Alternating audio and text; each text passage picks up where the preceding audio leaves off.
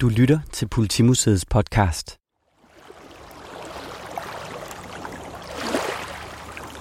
Der er noget fascinerende ved kloakker.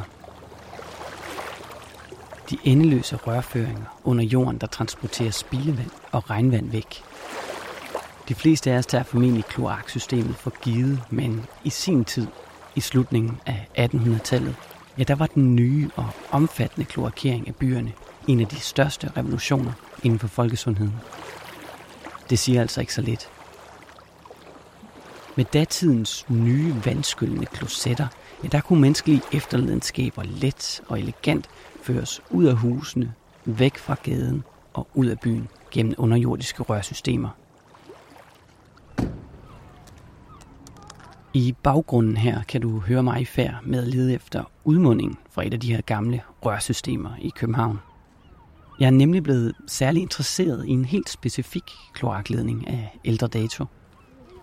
Ved hjælp af nogle gamle historiske kort har jeg fundet ud af, at det stadig burde være muligt at finde det her kloakudløb. Her, i det tidligere havne- og industriområde i Sydhavnen, lige ved hos Ørstedværket, det store gamle kraftvarmeværk fra 1920. Grunden til min nyfundne interesse for det københavnske kloaknet skyldes et ganske særligt og mildest talt ret uhyggeligt fund, som der blev gjort her omkring i maj 1931 ved udmundingen af den såkaldte Belvedere-kloak. Det var et fund, der hurtigt skulle blive et landstækkende samtaleemne i stuerne rundt omkring i Danmark over en længere periode. Et fund, der på den ene side skulle volde en masse hovedbrud for politiet, men også et fund, som på den anden side gav mulighed for at prøve helt nye og tværfaglige principper af inden for moderne politiarbejde. Det var et fund, som der i den pågående efterforskning skulle blive kriminalteknikkens afgørende gennembrud i Danmark.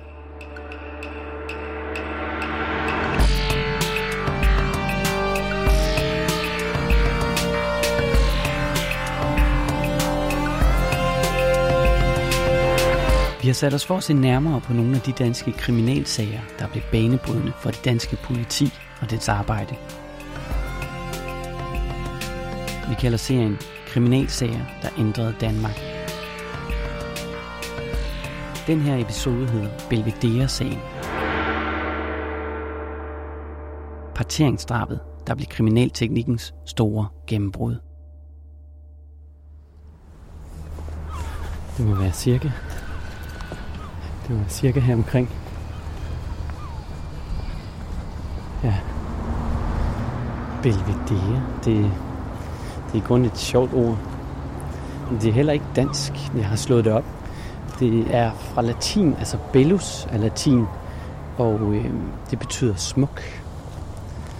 Og det er også derfor, at man på fransk siger Bellevue om en smuk udsigt. Og på italiensk, der siger man Belvedere. Belvedere var i sin tid navnet på en gård, der lå hernede i, øh, i området omkring Sydhavnen. Øhm, og det er også derfor, at den her kloakledning, den, altså den kloakledning, der endte hernede, den blev kaldt for Belvedere-kloakken.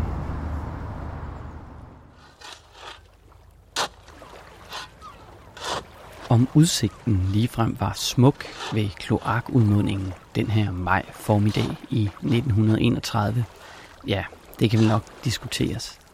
Men i hvert fald blev udsigten, eller udsynet, forstyrret, da en arbejdsmand den her lørdag opdagede noget, som flød rundt i vandet.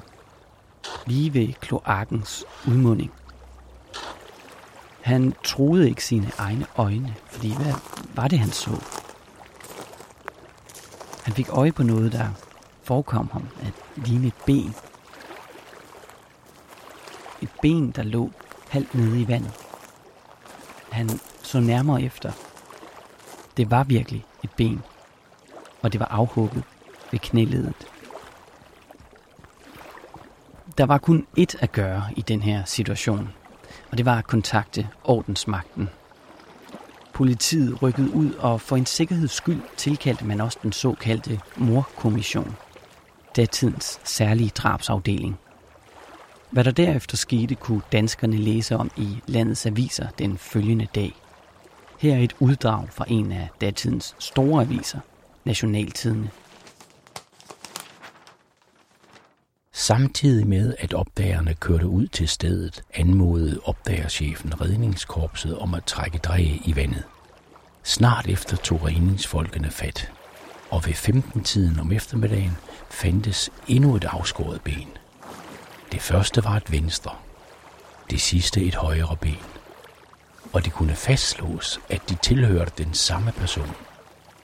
Det er tidligere hent, at man et eller andet sted i byen har fundet et stykke arm eller en fod, hvorefter det har vist sig, at disse lemestele har været anvendt ved anatomiske undersøgelser. Foreligger der et mor? Og har gerningsmanden sænket et synderskåret lig i kloakken ved Vestbygade? Frederik, der dukker jo så de her øhm, lægemstele op ved udmundingen af Belvedere-kloakken. Hvad er det, der sker her?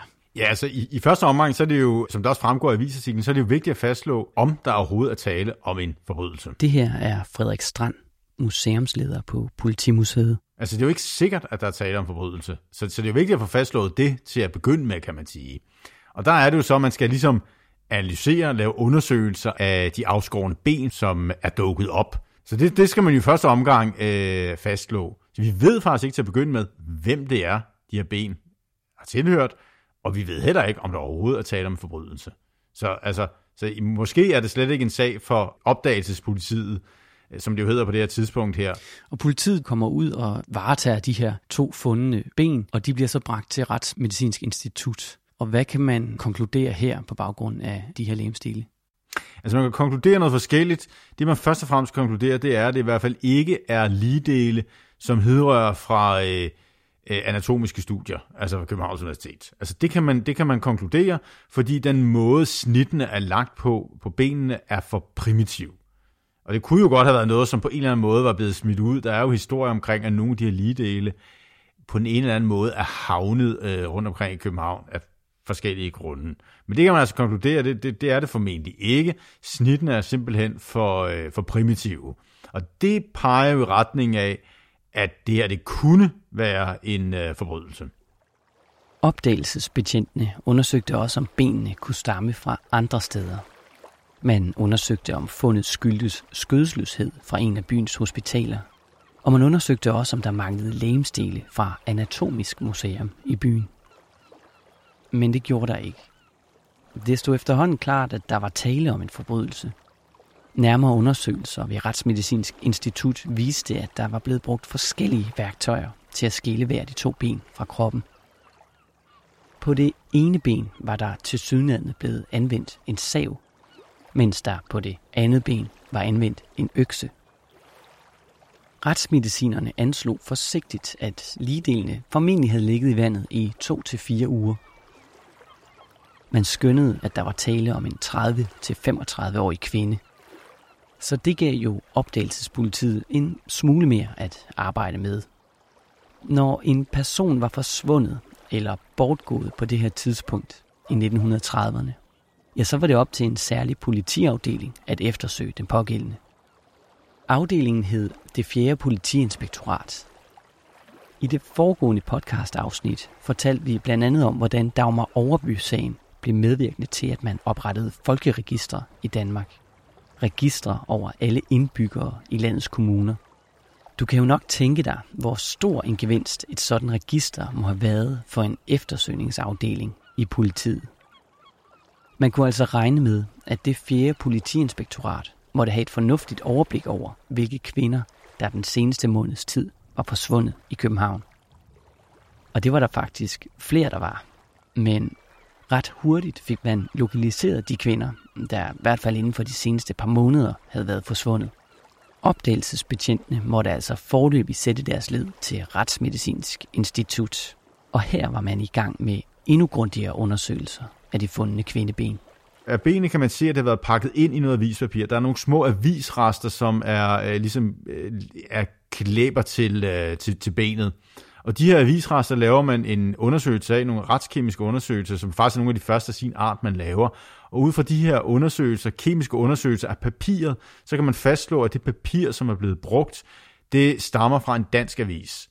Og det er jo et skridt frem, fordi dermed så kan man konkludere, at øh, eftersom det er pakket ind i en dansk avis, så kunne gerningsmand og offer jo også være af dansk øh, oprindelse, fordi man kan jo ikke udelukke, at det var en person, som var udenlandsk oprindelse, som måske var øh, blevet dumpet i forbindelse med, at en person havde været i området på besøg i området. Og noget sådan kunne nemlig godt være tilfældet. Fordi det, man også ser ved at undersøge livet, det er jo, at, at der er bundet noget snor, noget reb omkring et af benene, og den måde snoren er bundet omkring benene med de råbåndsknop, der gør sig gældende, det kunne tyde på, at det er en, som er vant til at lave den her type af knuder eller knob, og det kunne jo måske så tyde på en, øh, en sømand eller lignende. Og det kan jo tyde på, at det godt kunne være en udefra, som har dumpet et lig.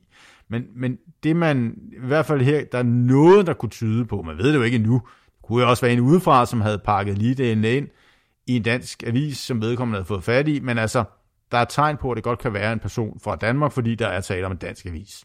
Og så er der også noget med neglene på, på fødderne af det her underben. Ja, altså undersøgelser af, af neglene viser, at der har været lavet manikyr på, på neglene. Det kan man konkludere. Og det her manikyr er jo i starten sådan noget, der, der er lidt overraskende på en eller anden måde, fordi hvem får lavet manikyr? Det er som udgangspunkt måske noget, som er, er lidt dyrere. Øh, så hvem er det, hvad er det for en type af person, der egentlig er tale om her?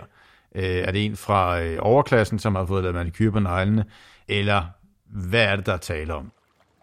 Mens retsmedicinerne sammen med politiets opdager og folk fra Teknologisk Institut forsøgte at blive klogere på avisstumper, pedikyrer og andre særlige kendetegn ved de fundne ben, ja, så blev der arbejdet videre uden for laboratorierne og kontorerne. For et væsentligt spørgsmål manglede jo sådan set stadig at blive besvaret. Ja, størstedelen af vedkommendes krop mangler jo. Og, og problemet er jo, der, hvor, hvor kan man finde det henne? Hvor ligger det henne? Ligger det inde i kloakken? Det kunne jo noget jo tyde på, øh, at den kunne ligge inde i kloakken, og der ligesom være blevet dumpet på en eller anden måde, og ikke have været skyllet ud efterfølgende, som, som benene er. Så indtil videre, så står man altså kun med de her to ben her, og mangler simpelthen resten af kroppen. Og så er vi sådan set tilbage ved kloakken igen. Ja, det er Morten. Ja, hej Morten. Det er Anders for... Det her er Morten Elton Jensen, projektchef ved HOFOR. Jeg ringer til dig, fordi jeg godt kunne tænke mig at blive lidt klogere på ja, kloaksystemer. Og du kender jo øh, lidt til det her med, med den her Belvedere-kloak. Ja. Ganske kort, hvad, hvilket formål øh, havde den øh, kloak? Hvis man starter helt tilbage, hvor man så begynder at kloakere København, der hældte man jo vandet direkte ud i havnen. Og øh, der har Belvedere på et eller andet tidspunkt, som jeg husker lige omkring århundredeskiftet, der blev den bygget som, øh, som en hjælpeledning. Det vil sige, når det regner mere end de almindelige kloakrør kan tage, så kan det løbe over og ind i Belvedere-ledningen og så ud i havet. Det hele i København stort set er jo fælles system, som man kalder det. Det vil sige, at der både løber almindelig husspildevand, fra når du trækker i toilettet og vasker op og den slags, går i bad i kloakken, og så løber der også regnvand, når det regner. Okay, hvor, meget, hvor stor er sådan en, altså meget plads er det, der har været dernede? Øh, Belvedere-kloakken, den, den er ret stor. Den er, den er så stor, man kan gå i, øh, også selvom man er to meter høj. Og øh, den er også så stor, der kan køre en personbil. Okay. Ja, så det, det er en meget stor, øh, Okay. en meget stor ledning. Jeg har læst, at der ikke var en rest for Belvedere-kanalen i 30'erne, så der løb det simpelthen bare sådan frit ud. Og det er fordi, det, en, det, det har været en reservekanal. Det er det. Og så, er det jo, det, så kan det jo være ret uhensigtsmæssigt at have en rest for inden af sådan ledning der. Fordi netop for noget spildevand, så kan der komme alt muligt. Ja, Du ved, blæer og alt muligt, pizzabakker, hvad ved jeg, der kan ende nede i kloakken. ja. De kan godt stoppe sådan en rest til. Og hvis den først er stoppet til, så kommer der ikke noget vand ud. Og det kan jo give nogle alvorlige oversvømmelser. Hvordan ender sådan nogle større ting i, øh, i, i kloakken egentlig? Ja, det, er, det er også en kilde til evig forundring for os, hvordan det kan lade sig gøre. Ja, Øh, Men det kan vi bare se, at det gør. Vi finder både cykler og tømmer og alt muligt nede i, øh, i kloakkerne. Og vi, vi, nogle gange er vi lidt i tvivl om, hvordan delen af de kom derned. Ikke? Men øh, okay. på en eller anden måde finder det vej. Okay. Jeg spørger Morten, hvordan man kan komme til at putte noget ned i kloakken, hvis man da af den ene eller anden grund måtte ønske det. Han siger, at han ikke vil give nogen gode idéer, men rent hypotetisk kan det som udgangspunkt kun foregå af én vej. Gennem et kloakdæksel. Altså de her runde støbejernslåg, der ligger i, i gader og stræder og cykelstier alle vejen. Det er typisk brønde ned til kloakken. En brønd, det er sådan, en, det er sådan et lodret rør, kan man sige. Som man især i gamle dage brugte, når man skulle ned og rense kloakken. I dag går vi helst ikke ned i kloakkerne. Men i gamle dage, der var, der var det ikke ukendt, at man skulle ned i kloakken i gamle og fjerne det ud. Så har man brugt de her dæksler som, øh, som adgang. Og det vil sige, at hvis man kan få sådan et dæksel op, så kan man jo i princippet smide noget, der, der er så stort, så det kan gå igennem den åbning og ned i kloakken. Det kan man faktisk smide den ned. Altså, jeg, har, jeg, tror ikke, det er noget, vi sådan rigtig ser, at folk går hen og rydder sådan et dæksel op. De kan være ret tunge og ja. sidde godt fast, og mange af dem skal man have specialværktøj for at åbne. Ikke? Og sådan har det været altid måske, eller? Nej, i gamle dage var dækslerne nok nemmere at åbne med, med mere almindeligt værktøj med, men de dæksler, vi ligger på i dag, dem kan man ikke bare lige åbne. Nej, men jeg hørte altså i princippet sige, så kunne man, altså man kunne faktisk godt skaffe sig af med et lig eller ligedel i kloakken, hvis, hvis det var det, man ønskede. Ja, det kunne man godt. Hvis man, øh, det kunne man godt smide ned sådan en der, ja. Ja. Okay, men jeg hørte også sige, at altså, ting de kan godt ligge dernede, uden nødvendigvis at være øh, skyllet helt ud. Ja, det kan de godt. Okay. Og hvad nu? Så, så bliver de ja. nok først skyllet ud, når det regner rigtig meget. Ikke? Altså, når det bliver rigtig kraftig regn, så kommer der nogle store pulser eller bølger, kan man, man kan sige. Ikke? Og så kan det godt trække store ting med sig ud. Ikke? Og ellers i det daglige, så... Ja, i Belvedere-kloakken kommer der jo ikke noget i det daglige, fordi der kommer kun noget, når det regner. Ja. Og også regner lidt mere end bare lidt, ikke? Opdagelsespolitiets chef på det her tidspunkt, ja, han hed Ejgil Tune Jacobsen. Han er en senere nok så berømt rigspolitichef og justitsminister.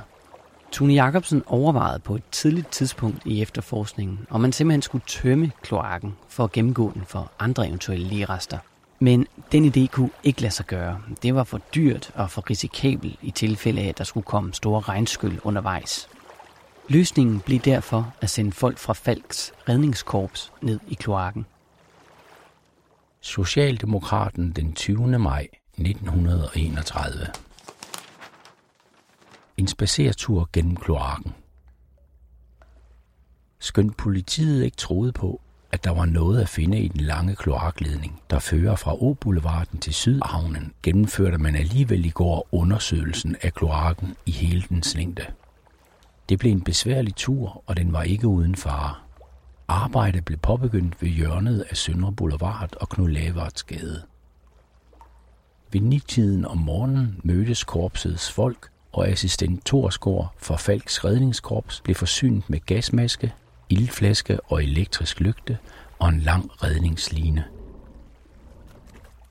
Med denne udrustning gik han ned i den første brønd med en krog, hvormed han skulle tråle bunden. Redningsassistenten spacerede derefter turen helt til Å-boulevarden, hvortil han nåede ved 18-tiden. Da han kravlede op ad brønden ved hjørnet af H.C. Ørsteds vej, var han meget medtaget af den trælse tur gennem den mudderfyldte ledning. Men det, der generede ham mest, var, at han måtte aflevere sit grej, uden at have fundet noget som helst, der stod i forbindelse med det gådefulde mor. Den spektakulære underjordiske kloakvandring gav altså ikke nye informationer trods alt besværet. Politiet var dermed på fuldstændig bar bund. Eller, det vil sige, indtil sagen tog en ny drejning. Der sker så en udvikling i den her sag lidt senere på måneden, den 28. maj. Der finder man noget ved Kastelgraven, altså ved kastellet i København, lige bag ved den svenske kirke, som jo også ligger der den dag i dag. Ja, der dukker nogle flere ligerester op, og her er der tale om uh, torsoen på en krop, hoved og arme. Og ud fra de øh, retsmedicinske undersøgelser, så kan man konkludere, at ben og overkrop passer til hinanden. Altså, der taler om samme lig. Og resten, underlivet, det finder man ikke. Men man har altså en stor del af, af livet på, på det her tidspunkt her, i og med, at man har fundet de resterende i, øh, i kastelgraven. Det var to arbejdsmænd, en gartner og hans medhjælper, der var i et rent tilfælde havde gjort fundet. De havde været beskæftiget langs kastellets udvendige mellemvold, den såkaldte smedelinje. Og da de gik der og ordnede det grønne areal, så så de, at sollyset faldt på en helt særlig måde ned i kastelgraven. Pludselig kom en bylt til syne på bunden af det ellers grumsede vand. I første omgang tog de ikke videre notits af ja, pakken, eller hvad det nu var i vandet. Deres job var at ordne det grønne areal og ikke hive forskellige genstande op af vandgraven. De to mænd gik derfor i første omgang videre væk fra bylten men efter cirka en halv time kom de til at snakke om, hvad det måske egentlig var, de havde set. Begge arbejdsmænd havde læst morgenavisen den her morgen. Det var lidt over 10 dage efter fundet af kvindebenene i Sydhavn. I avisen proklamerede opdagelsespolitiet i København en opfordring til borgerne i byen. En opfordring, der lød på, at alle i videst mulig omfang skulle være opmærksomme på, ja, snart sagt alle forhold, der kunne føre til opklaring af drabsmysteriet fra Sydhavnen. Arbejdsmændene besluttede sig derfor for at gå tilbage til stedet, hvor de havde set bylden. Avisen Demokraten den 28. maj 1931. Nu var solen væk, og det var derfor umuligt at se det mindste til bylden. Men de havde river ved hånden, og ved hjælp af dem lykkedes det at få bylden halet op. Det var ret tungt, og man kan tænke sig deres forfærdelse, da de pludselig fik øje på en nøgen menneskearm, der stak ud af en halvrøden sæk. Det skulle vise sig, at der ikke var tale om en sæk, men en blå damefrakke, som altså udgjorde bylt for det uhyggelige indhold. En kvindeoverkrop, der var adskilt fra resten af kroppen ved mellemgulvet. Det stod dermed nu klart for opdagelsespolitiet, at man havde haft ret i sin antagelse om kloakken. Der var formentlig ikke mere at finde der. Ja, i virkeligheden tydede det her fund jo faktisk på, at der aldrig havde været kastet ligedele ned i kloakken. Benene blev fundet ved kloakkens udmunding, og formentlig havde nogen bare smidt dem direkte i havnen. Det ville i hvert fald have været lettere end at bakse med kloakdækslerne for det samme resultat. Så optagelsespolitiet vidste nu, at de havde at gøre med en gerningsmand, der havde snedet sig rundt forskellige steder i København og placeret lige dele. Formentlig i nattens mulm og mørke. Fundet ved kastellet betød endnu mere arbejde til Retsmedicinsk Institut, og opdagelsespolitiet havde nu fået endnu mere at arbejde videre med. Blandt andet den her blå frakke, der havde fungeret som bylt. Så der er noget yderligere ligesom at holde fast i i forhold til at identificere, hvem er det, der er tale om. Og det er jo helt afgørende at kunne identificere, hvem der er tale om, for kan man ikke identificere, hvem der er tale om, så ved man i virkeligheden ikke, hvad det er for en type af forbrydelse, man står med, og dermed heller ikke, hvem øh, gerningsmanden eventuelt kunne være. Okay, så nu har man altså ja, store dele af en person fundet. Man skulle synes, at det var nemt nu at identificere, hvem der er tale om. Ja, det skulle man umiddelbart tro, øh, at nu har man jo ligesom øh, selve overdelen, man har også ansigtet, man har jo hovedet, og man har forskellige andre øh, spor at gå efter.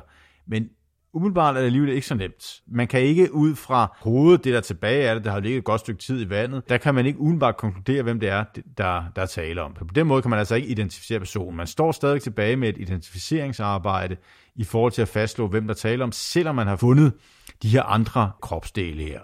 Så derfor så skal man lave nogle yderligere undersøgelser. Det er jo så der, man, øh, man undersøger selve øh, torsoen, og igennem de her analyser, som man laver af lungerne, så kan man konkludere, at vedkommende tidligere har haft tuberkulose. Det kan man simpelthen se, det er relativt nemt at se det i forhold til den udvikling, der er i lungerne og rygmarven og den slags ting, og vedkommende har haft det. Og derudover så laver man også en undersøgelse af kvindens tænder. Tandarbejdet kan ofte være vigtigt i forbindelse med undersøgelser af lig, fordi man derigennem kan fastslå, hvor tandarbejdet er lavet henne. Det kan så være et spor øh, i forhold til, hvor stammer øh, personen fra. De her undersøgelser laver man alle sammen. Man laver undersøgelser af tænder, man laver undersøgelser af kroppen, og ud fra det, så kan man jo, øh, mener man at kunne konkludere, at personen nok stammer fra de lavere sociale lag. Og grunden til, at der er blevet lavet manikyre på tæerne, det skyldes, at hun i forbindelse med en hospitalsindlæggelse, i forbindelse med sin øh, tuberkulose, har fået lavet øh, den her manikyre på, på neglene, som har været påvirket af tuberkulose-sygdommen. Så der, der står man altså i øjeblikket. Og man har jo også en sidste ting, som tyder på, at hun stammer fra det lavere sociale lag, og det er hendes ring. Der er en, øh, hun har en ring på, øh, på, på fingeren, som ser ud til at være meget billig karakter, ikke ædelmetal, og det kunne tyde på, at hun også stammer fra de lavere sociale lag. Kan man sige noget om, hvordan hun er blevet slået ihjel? Under de retsmedicinske undersøgelser øh, af kroppen, og man har jo meget nu, som man kan gå ud fra, der kan man ikke konkludere, hvordan øh, hun er kommet af dage. Der er ikke noget, der tyder på, at hun er blevet, øh, man kan ikke konkludere, at hun er blevet stranguleret, og man kan med relativt stor sandsynlighed sige, at øh, der har ikke været tale om øh, et knivstikkeri i den her forbindelse her.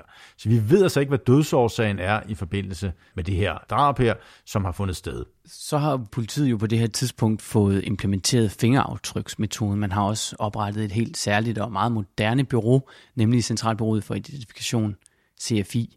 Ja, altså det er jo på det her tidspunkt sådan, at vi i starten af det 20. århundrede, der har vi fået implementeret det, der hedder Centralbyrået for Identifikation.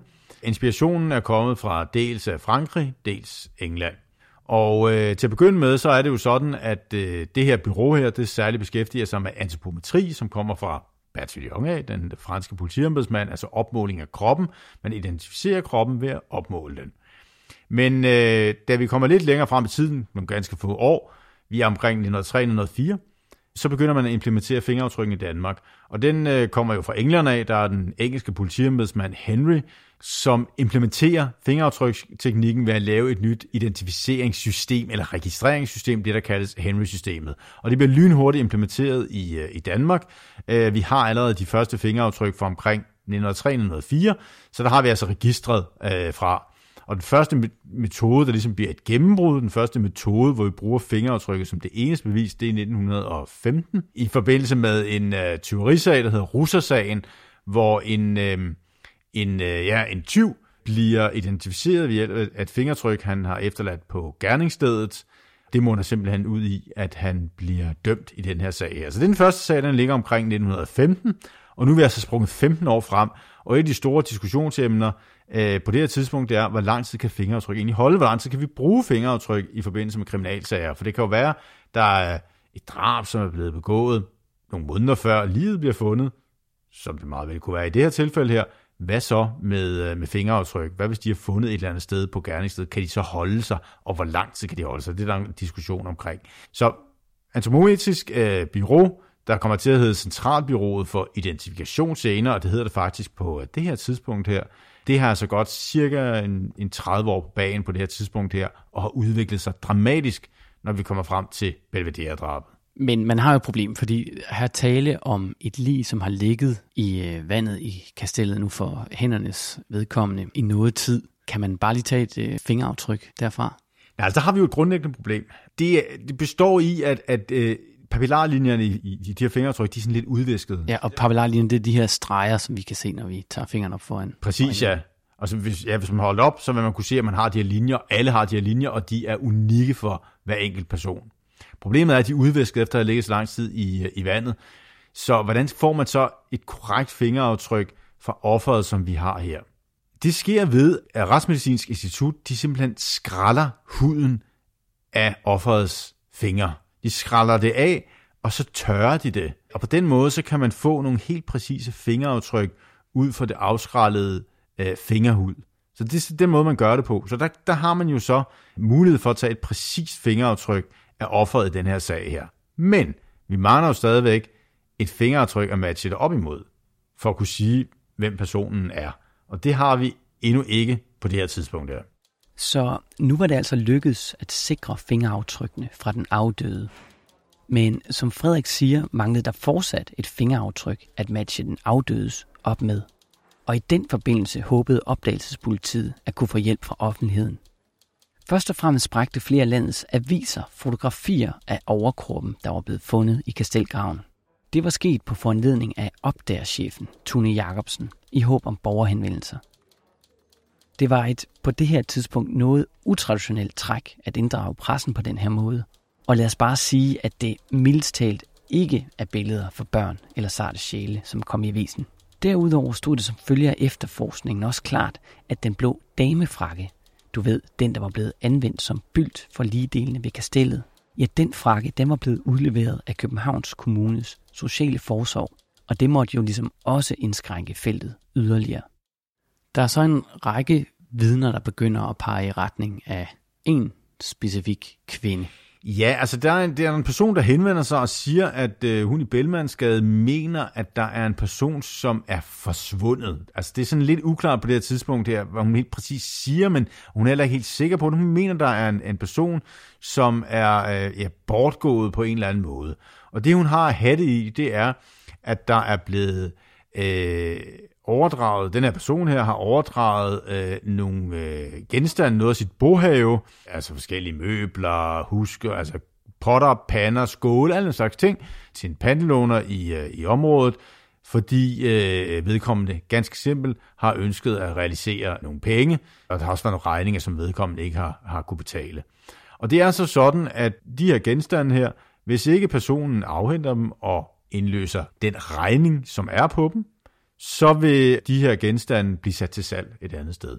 Og der er det så sådan, at øh, den her person hedder, som hedder Henriette Dalby, hun har ikke henvendt sig for at få sine ting igen. Og det er der noget diskussion omkring, og hvor hun egentlig henne. Så dermed så har øh, politiet et spor at gå efter på det her tidspunkt her, fordi der er en person, der mangler her.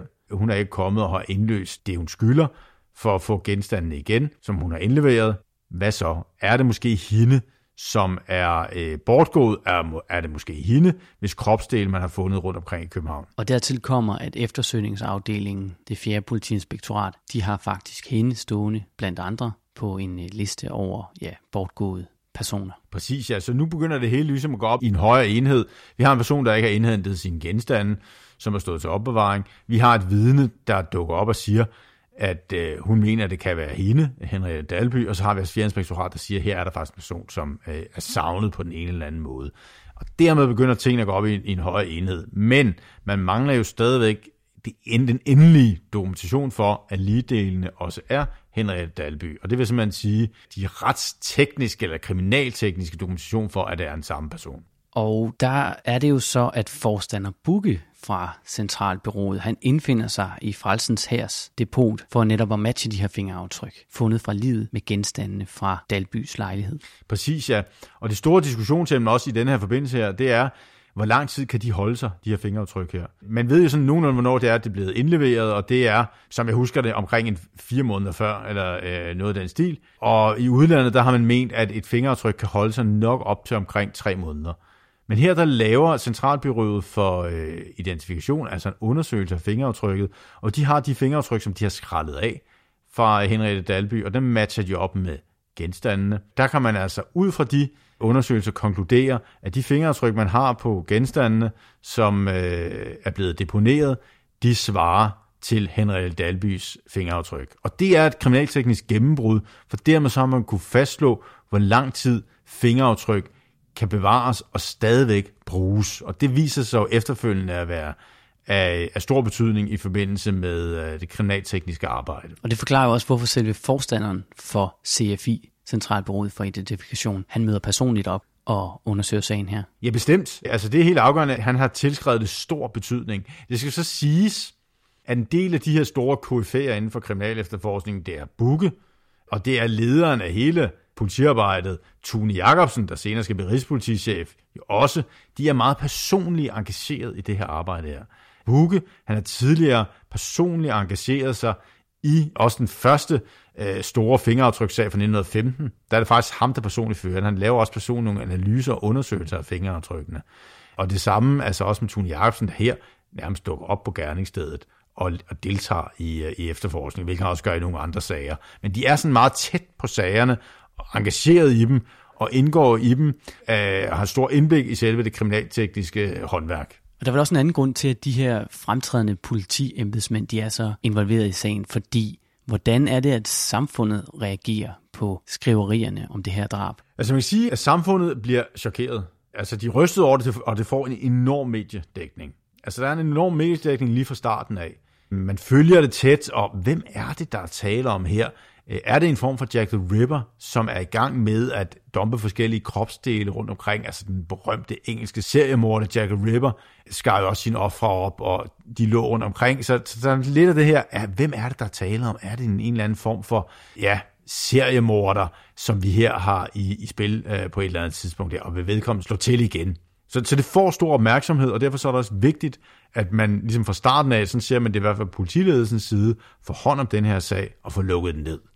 Og det er der, Tune Jacobsen og Bukke blandt andet kommer i spil som fremtrædende skikkelser. Men jeg tror også, det er vigtigt at sige, at de her personer her har stor forståelse for medierne, for aviserne. Altså de har simpelthen forståelse for det, at ved, at det er vigtigt at kunne håndtere aviserne, øh, også inden for, øh, for politiet. Altså det er afgørende. De har en stor fornemmelse for, hvordan de moderne medier har udviklet sig. Og de er jo ikke, ikke, de, er ikke de eneste. I det hele taget inden for politiet, der får man en forståelse og åbenhed for det på det her tidspunkt der. Det er vigtigt at kunne kommunikere øh, med borgerne igennem øh, pressen. Så, så, så det er en forståelse for det, der gør, at den her sag også får så stor opmærksomhed på politiets side, men også i forhold til, at politiet faktisk giver mange informationer om sagen til øh, pressen for at få hjælp fra offentligheden. Og ja, kan vi sige noget om politiets ressourcer, som man sætter ind i forhold til netop den her presseinteresse, som der er for den her makabre sag? Ja, altså nummer et, så giver man selvfølgelig en del øh, information til offentligheden, for at få information fra offentligheden tilbage om, hvem er det, der taler om. Men man kan også sige, at på det her tidspunkt her, der er det sådan, at kriminal efterforskning viser simpelthen, hvor langt den er nået.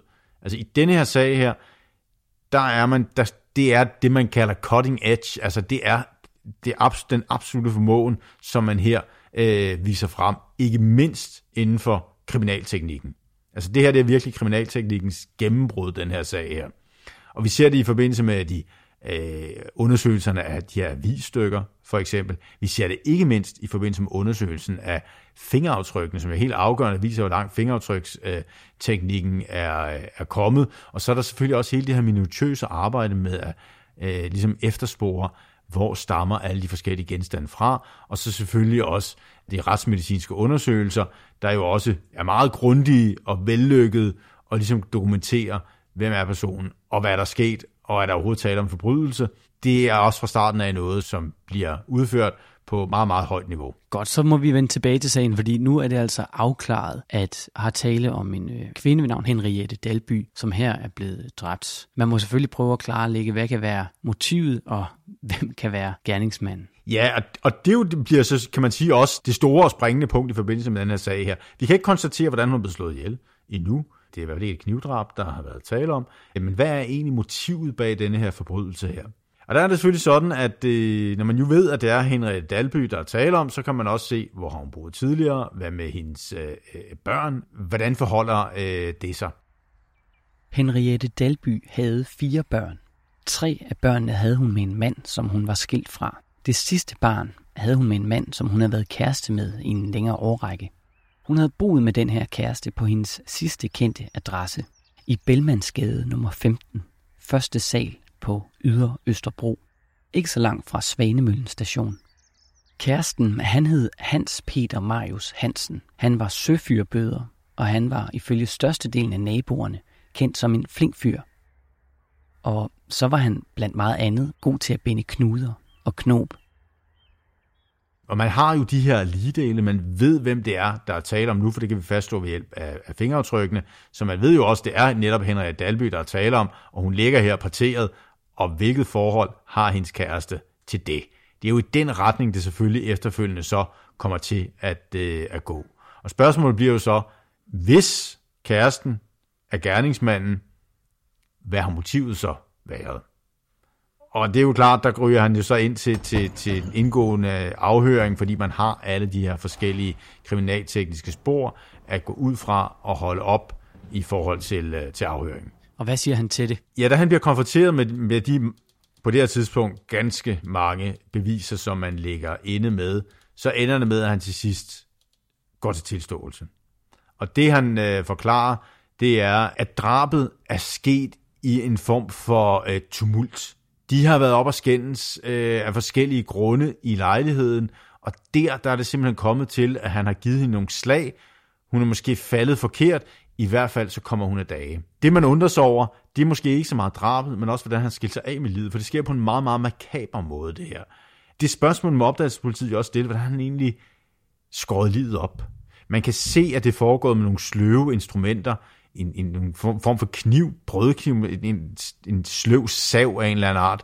Det er jo ikke sket på en professionel kirurgisk måde, og det man finder ud af at konstatere, det er, at det skete i køkkenet, formentlig på køkkenbordet, i det her meget, meget lille køkken, og den er i det hele taget meget, meget lille lejlighed, og så med fire børn ved siden af. Altså det må have været, hvordan han har fået det til at, at, at ske, hvordan han har gjort det, det er meget svært at sige, men det må have været et, et, et blodbad, øh, også i forhold til at, at få ja, fragtet de her ligedele rundt omkring, og der har han jo så kørt ud i København og kastet øh, ligedelene forskellige steder. Så det har været yderst, yderst blodet og makabert, øh, og man kan jo kun gisne om, hvad, hvad, hvad børn ligesom har oplevet i den her forbindelse her.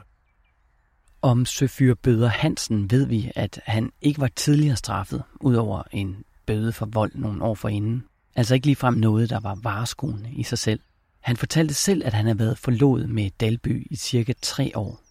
De to havde mødt hinanden tilbage i 1927, og året efter var de flyttet sammen i Bellmansgade. Dengang handlede han med blomster og papir, men sidenhen havde han ernæret sig som tømmermand, sømand og matros. Dalby ernærede sig ved at sy kitler i et firma på Vesterbro, og han hjalp hende også af og til med at sy. Som Frederik fortæller, ja, så indrømmede søfyr Bøder Hansen, at han havde slået Henriette Dalby ihjel. Det var sket i deres lejlighed sent om aftenen, efter børnene var puttet. Det var sket den 30. november 1930, altså næsten et halvt år før kropsdelene var blevet fundet. Under et skænderi var han, vel at mærke ifølge hans eget udsagn, kommet til at slå Dalby på en sådan måde, at hun var faldet. Og som følge af slaget eller skaderne ved faldet, ja, så var hun omkommet. Ifølge Hansen var der altså tale om et rent og skært uheld. Man kan jo så undre sig over den beslutning, som han på et eller andet tidspunkt tog, efter at hans kæreste var død. Og det gjorde politianklageren i sagen mod ham også. Da Hansen blev spurgt ind til, hvorfor i alverden han valgte at partere sin kærestes lig, ja, så svarede han ret kortfattet. For at skaffe hende af vejen. Da det gik op for Hansen, at hans kæreste var død ved hans hånd, ja, så gik han i panik. Han flyttede først livet ind under divaen i lejligheden for at skjule det, og derefter så får han ud på gaden. Han turede rundt i de københavnske gader ind til næste morgen klokken 6. Der vendte han tilbage til lejligheden, inden børnene de var vågnet endnu. På det tidspunkt havde han allerede besluttet sig for at ville skille sig af med livet. I første omgang, ja, så tildækkede han det, så det var skjult. Da det blev aften, og børnene så var lagt til ro i den anden stue, ja, så bar han livet ud i køkkenet og gik i gang med sit uhyggelige forhævne med en kniv, en økse og en nedstryger. Bagefter skaffede han sig af med ligedelene over to nætter. To pakker kastede han i kastelgraven, en kastede han i vandet ved Sydhavnen, og endnu en blev kastet i vandet ved Islands Brygge, mens en sidste pakke blev kastet i kanalen ved Havnegade. Sagen førte til domfældelse, og det var en domfældelse, som fyrbyder Hansens forsvar var rigtig godt tilfreds med.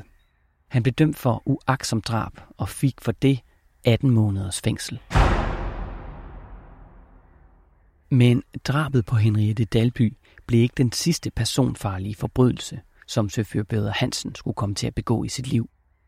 Nej, han nåede faktisk ikke at være ude af fængslet i særlig lang tid, før end det gik galt igen. Han bliver lukket ud igen i oktober 1933. Han møder så tilfældigt et ægtepar, som han får lov at flytte ind hos, øh, og han hjælper med huslige pligter i det, i det daglige. Han banker tæpper og bærer brændsel op af trapperne og sådan nogle ting. Og de har det egentlig meget godt. På et tidspunkt, der rager han uklar med hans øh, værtinde, kunne vi kalde hende her, øh, og hun beder ham om at flytte derfra igen. Og kort tid efter, lige inden han faktisk skal flytte derfra, da, da, da hun er på vej ud i byen for at handle ind, der øh, overfalder han hende. Han griber hende bagfra i et kvælertag. I kvælertaget er så hårdt øh, om hendes hals, at hun, hun besvimer med det samme. Han bliver jo så simpelthen kort tid efter, at han er blevet lukket ud, bliver han jo sat i fængsel igen, og der får han øh, jo så endnu en dom, og den lyder på to et halvt års fængsel, hvor 105 øh, dage fratogs for varetægtsarresten. Det, som der undrer mig, det er, at han får så kort tids fængsel for de her alvorlige forbrydelser. Et parteringsdrab, og her et, øh, et drabsforsøg. Altså kan vi sige noget om synet på kvinder på det her tidspunkt, eller er der andre forklaringer i tiden, som kan være med til at forklare, at han ikke bliver pakket væk i lang tid? Altså jeg tror, der kan være mange forskellige facetter i det her. altså på den ene side, så er det sådan, at der er ingen tvivl om, at øh, det her det er jo et nærdrab. Øh, et første, øh, det første parteringsdrab er nærdrab, og det andet kunne jo også, hvis det var endt i drab, have været karakteriseret som nærdrab. Der er nogle særlige præmisser, som gør sig gældende i forhold til nærdrab i modsætning til fjerndrab, nemlig at øh, gerningsmanden kan have været en særlig type af effekt. Øh, og det vil stadigvæk spille ind i dag i forhold til domsudmålingen, øh, og det har helt klart også spillet ind på, på det tidspunkt her. Så man har vurderet, at han har været i effekt.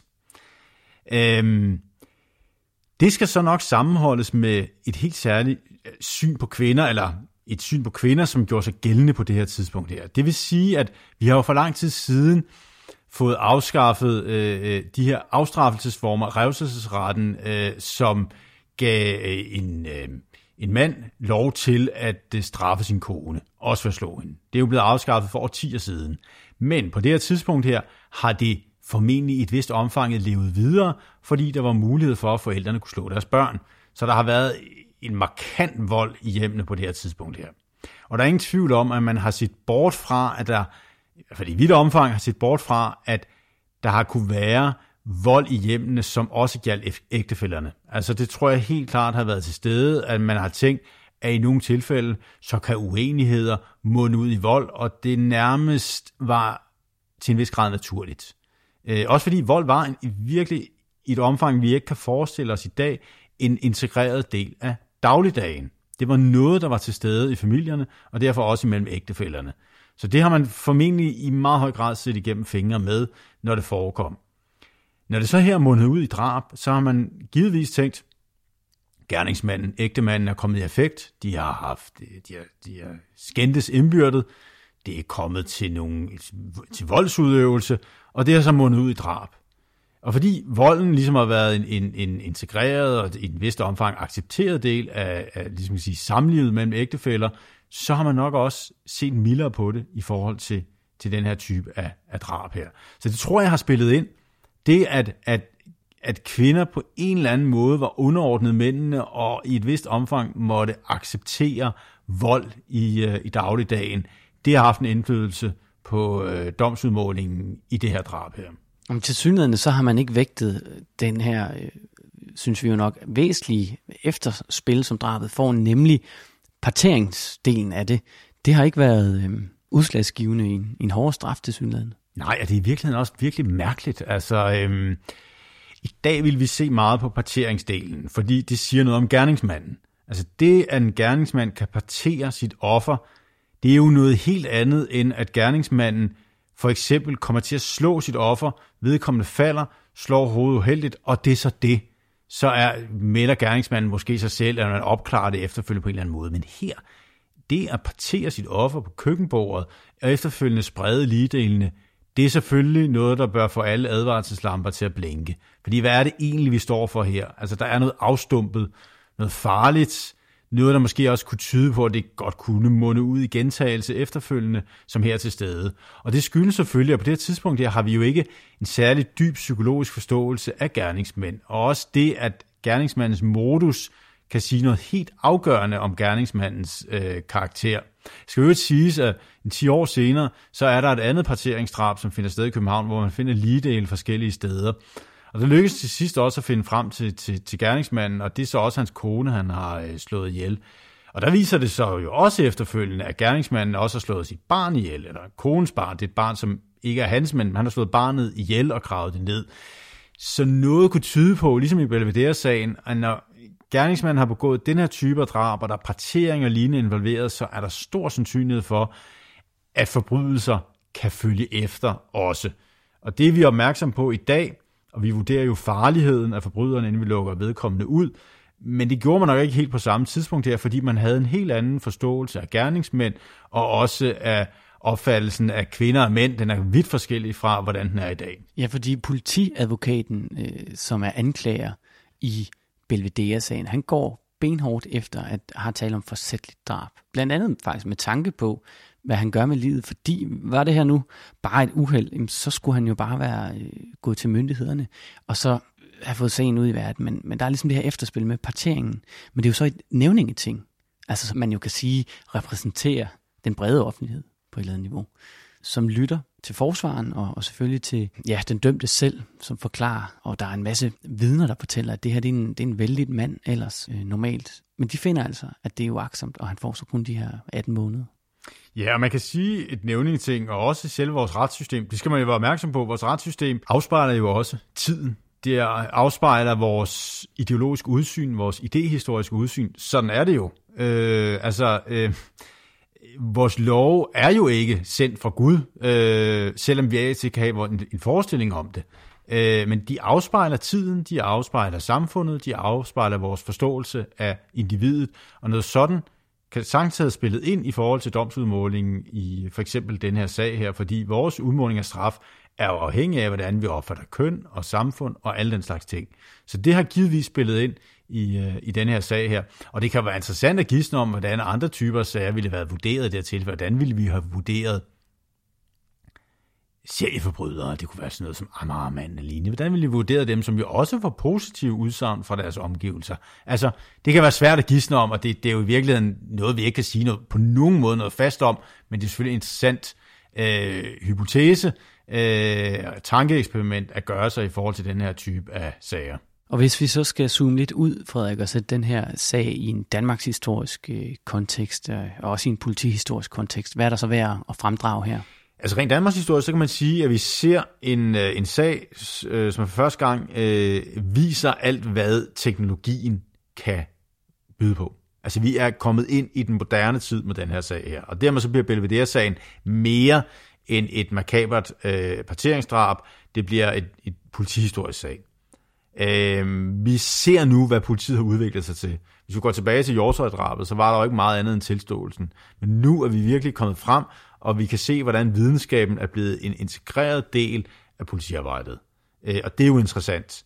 Altså hele det her, den her sag, den bliver i virkeligheden opklaret øh, ved hjælp af kriminalteknikken. Altså, og ikke bare én side af kriminalteknikken, men mange forskellige sider. Vi har retskemiske undersøgelser i forhold til aviserne. Vi har fingeraftrykket, som virkelig viser, hvad det kan bruges til, og hvor avanceret teknologien er blevet, i og med, at man kan skralde de her fingerhuden af og bruge det til at dokumentere, øh, hvem personen er, selv på fingeraftryk, som har været sat lang tid i forvejen. Så fingeraftryksteknologien viser, hvor langt den er kommet på det her tidspunkt her.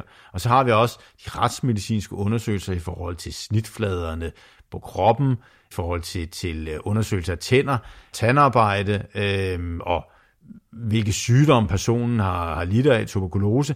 Alt det kunne man jo ikke vise tidligere, men det kan man i dag, og det markerer virkelig, hvor langt kriminalteknikken den er kommet, og dermed også, hvor, hvor politiet står på det her tidspunkt her, i modsætning til tidligere. Og så også, som du nævnte, jo interessant, hvordan den her sag bliver springbræt for en meget markant øh, politiskikkelse i det 20. århundrede, nemlig Ejkel Thune Jacobsen, som vi nok mest af alt kender fra besættelsestiden.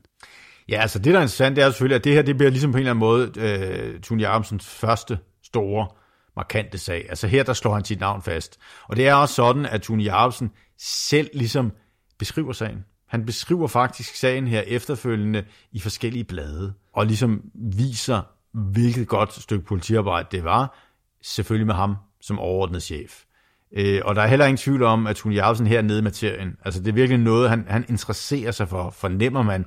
Han har en stor viden på det her område her, og profilerer selvfølgelig sig selv på det efterfølgende. Så det er springbart til en af det 20. århundredes mest fremtrædende øh, politifolk. Det er der ingen tvivl om.